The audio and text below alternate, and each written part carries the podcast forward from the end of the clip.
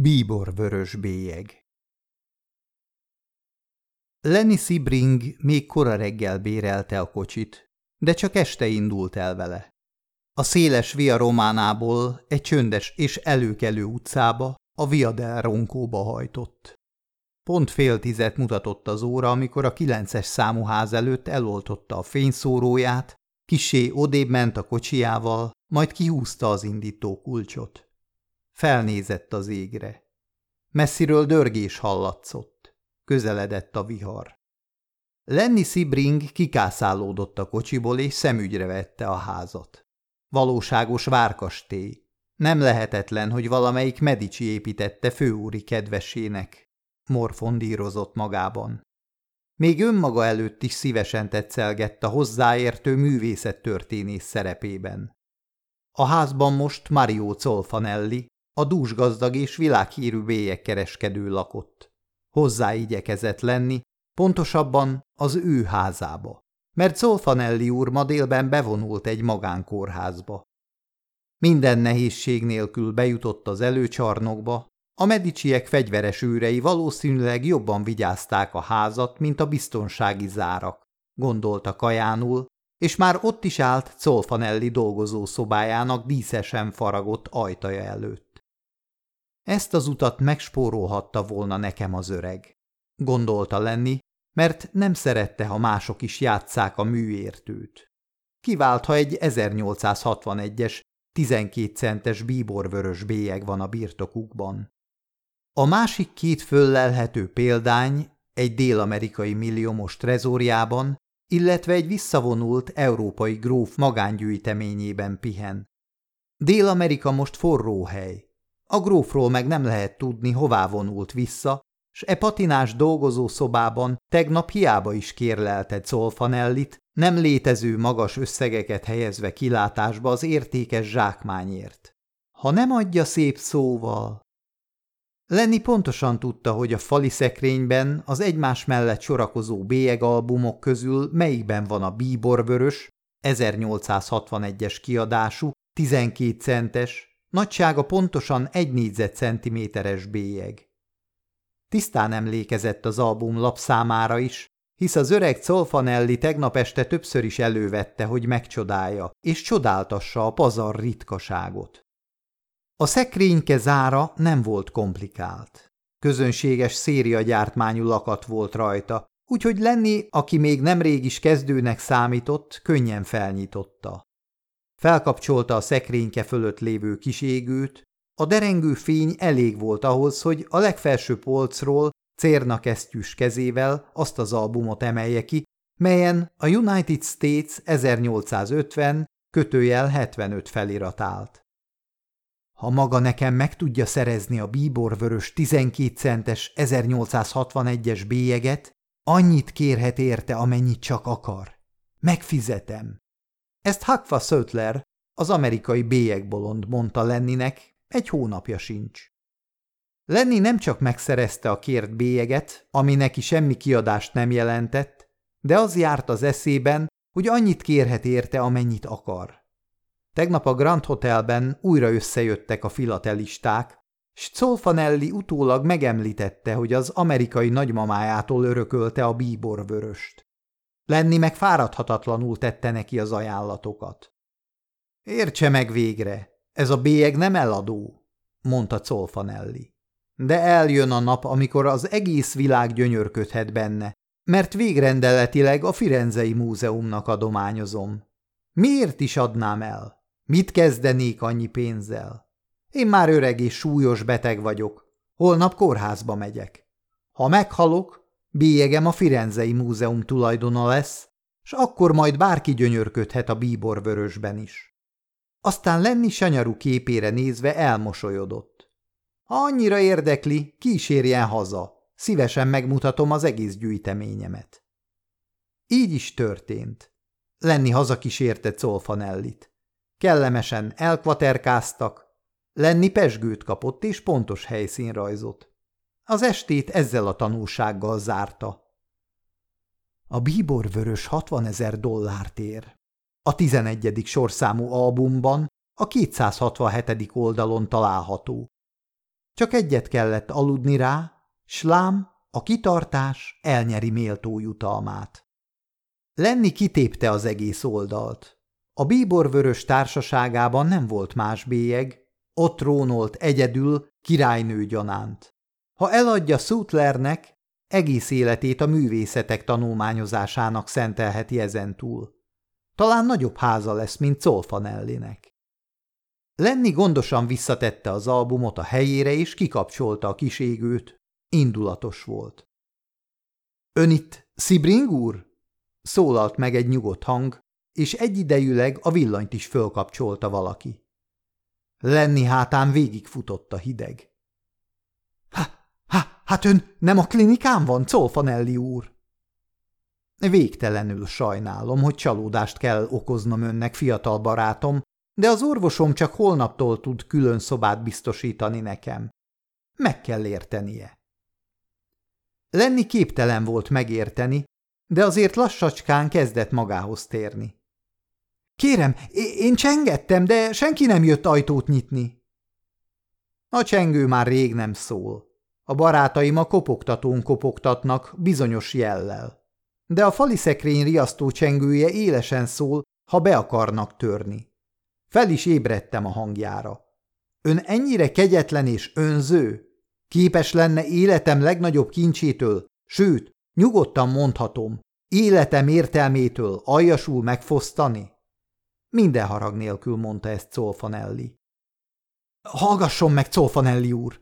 Higgy el, ez az egész egy őrület, pillanatnyi elmezavar, ami elfogott. Úgy éreztem, látnom kell újra ezt a rendkívüli bélyeget s Lenny szemében megcsillant a könny. Megértem önt, kedves barátom, valóban. Sőt, még azt is elhiszem magának, hogy nem is akarta ellopni a bíbor vörösömet, aminek egyébként pillanatnyilag 60 ezer dollár az értéke. Csupán gyönyörködni akart benne. Mondom, mindezt elhiszem, de kérdés, mit fog hinni a rendőrség? A rendőrség? Csak nem hívta fel őket Colfanelli úr. Dehogy nem. A hálószobámból. Nem tudhattam, hogy ön az, aki bejelentés nélkül meglátogat. Ezek voltak Colfanelli utolsó szavai. Még egyszer utoljára korholóan ránézett Lenny Sibringre, majd a szívéhez kapott és összeesett. Teste tompán puffant a vastag perzsa szőnyegen. Lenny nem csak művészettörténettel foglalkozott szabad idejében, de szívesen búvárkodott az orvostudományokban is. Rengeteg népszerű kiadványt olvasott össze. Most csak rá kellett néznie Colfanellire, és nyomban tudta. A bíborvörös büszke birtokosa meghalt. Eloltotta a villanyt, és kirohant a szobából.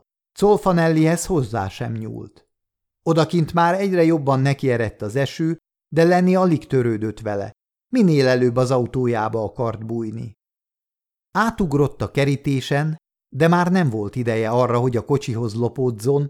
A kapu közelében megállt egy rendőrautó, éles fényszórója a ház kerítését és kapuját pásztázta. Még szerencse, hogy a kapu mellett ugrottam ki. Villant át Lenni agyán, és elkezdte nyomni a bejárati csengőt, mint a kép most érkezett. A rendőrségi emberek sorra kiugráltak a kocsiból, ide-oda szaladgáltak, látszott, keresnek valakit. Aztán egy drabális termetű rendőrtiszt barátságosan Lenni vállára tette a kezét. – Ön Zolfanelli úr? – Nem kérem, én egy amerikai bélyegkereskedő vagyok – válaszolta Lenni. Betörést jelentettek a házból. Ön nem észlelt valami gyanúsat? – Nem, kérem, én, én az imént érkeztem. Csak azt tűnt fel, hogy már negyedszer nyomom meg jó erősen a csengőt, de senki nem jön ajtót nyitni. Ne ázzon itt a szakadó esőben, mondta a barátságos drabális, és a rendőrségi kocsihoz kísérte Lennit, sőt, be is segítette az autóba. Tíz perc telhetett el, amikor felbúgott egy sziréna, majd kisvártatva újabb furgon gördült a ház elé. Ezúttal sziréna nélkül. A mentőautó csak hamar dolga végezetlenül elvágtatott. Colfanelli tetemét a halott szállítók vitték el. Úristen! kapott a szívéhez lenni. Ha jól látom, szegény Colfanelli urat vitték ki a házból. Hát ezért nem jött ajtót nyitni. Úgy tudom, bentlakó személyzetet nem is tartott. Szegény Colfanelli! Sokat fájlalta a szívét mostanában.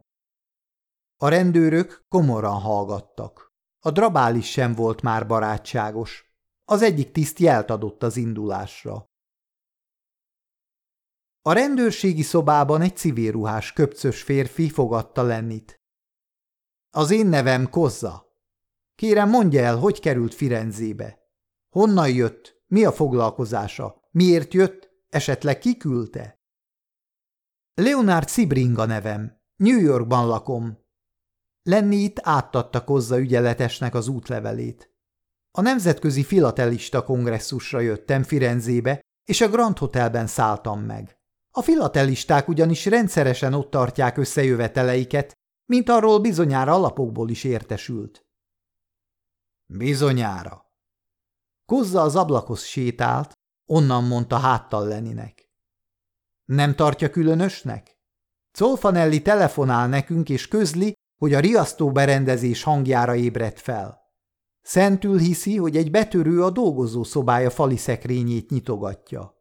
Ebben tartotta Colfanelli a legértékesebb bélyegeit, ha eddig még nem tudta volna.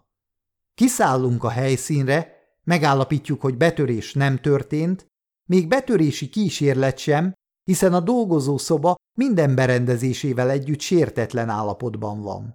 Ellenben Colfanellit holtan látjuk a padlón. Maga pedig egy néma csengőt nyomogat. Ugye nem veszi rossz néven, ha megkérdezem, mit keresett ilyen szokatlan időben Colfanelli házában? Maga Colfanelli hívott meg. Meg akarta mutatni a bélyeg gyűjteményét. Régóta ismerik egymást? Személyesen csak a kongresszus óta. De azért ma estére meghívta önt a házába. Miért ne hívott volna meg? Névről már ismertük egymást. Én sem vagyok akárki a bélyeg szakmában. Kérdezze csak meg New Yorkban. Hány órára szólt a meghívás? Colfanelli azt mondta, ráérek este tíz óra körül jönni. Mi 23 óra négy perckor már a helyszínen voltunk. Maga azt mondta, az imént érkezett. Nem emlékszik pontosan hány perccel előttünk érkezett a házhoz? Pontosan? Három-négy perce állhattam már ott, de tovább semmi esetre sem, mikor maguk megérkeztek. Elnézést. Kozza fölvette a telefont. Mit végeztetek, Mário? Mário feltehetőleg kedvező információkkal rukkolt elő a Grand Hotelből. Kozza köszönés nélkül letette a kagylót, és egy árnyalattal udvariasabban szólt Lennihez. Nem akartam feleslegesen zaklatni, de meg kell értenie. Oh, szóra sem érdemes, mondta Lenni, és rögtönzött kihallgatása óta először benyúlt zakója bal zsebébe, hogy elővegye a cigarettáját és rágyújtson. Maga kozza adott tüzet öngyújtóval. Most már csak a formális búcsúzkodás volt hátra. Lenni komótosan ballagott vissza a Viadel Ronkó felé, ahol a kocsiját hagyta, nem messze Colfanelli házától. Útközben többször is benyúlt a bal zsebébe, de most már nem a cigarettáját kereste, a bíborvörös becézték ujjai. Itt lapult szépen, akkurátusan, összehajtogatva a cigarettás doboz mellett. Észre sem vette, már ott is volt a kocsijánál. Késedelem nélkül beszállt, és indulni akart. Ám ekkor a sarkon váratlanul fölbukkant egy rendőrségi autó, csikorogva lefékezett, pontosan Lenni autója mellett. Az izgága kozza ugrott ki belőle, egyenesen Lenni autója felé. Kis hián elgázoltam, tréfálkozott Lenni, de kozza láthatóan nem volt mókás kedvében. Egy szóra még, Szibring úr. Akár kettőre is. Mit gondol, miért oltotta el Colfanelli a bélyeges fali szekrény fölötti lámpát, közvetlenül a halála előtt, vagy éppensége a halála percében? Hiszen amikor embereink megérkeztek, és bementek a dolgozószobába, megtapugatták a kis lámpát. Melegnek találták, pedig ők csak a nagy villanyokat kapcsolták fel. Honnan tudjam? Hát jó. Szibring úr, megkérhetném valamire? Menjen el a kocsiával a sarokig, de ne tovább. Ezt az ön érdekében mondom. Pár lépés az egész. Természetesen. Jó, és a sarkon álljon meg. Én maga után megyek, és még kérdeznék egyet s mást.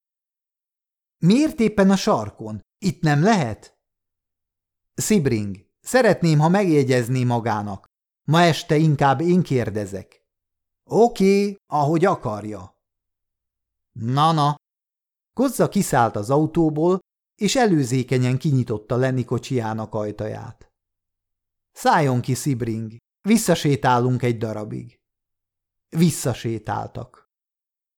Maga azt mondta, pár perccel a rendőrök előtt ért Colfanelli házához, mondta Kozza, és joválisan belekarolt partnerébe. Három-négy perccel előbb, így mondta. Megerősíti ezt az állítását? Hogyne? Vágta rá Lenni, majd nyomban elfehéredett a dühtől. Ekkorra már ugyanis odaértek ahhoz a helyhez, ahol Lenni kocsia a betörés idején parkolt. Úristen, mekkora barom vagyok, gondolta magában Lenni. Az aszfalton egy nagyjából téglalap alakú teljesen száraz folt.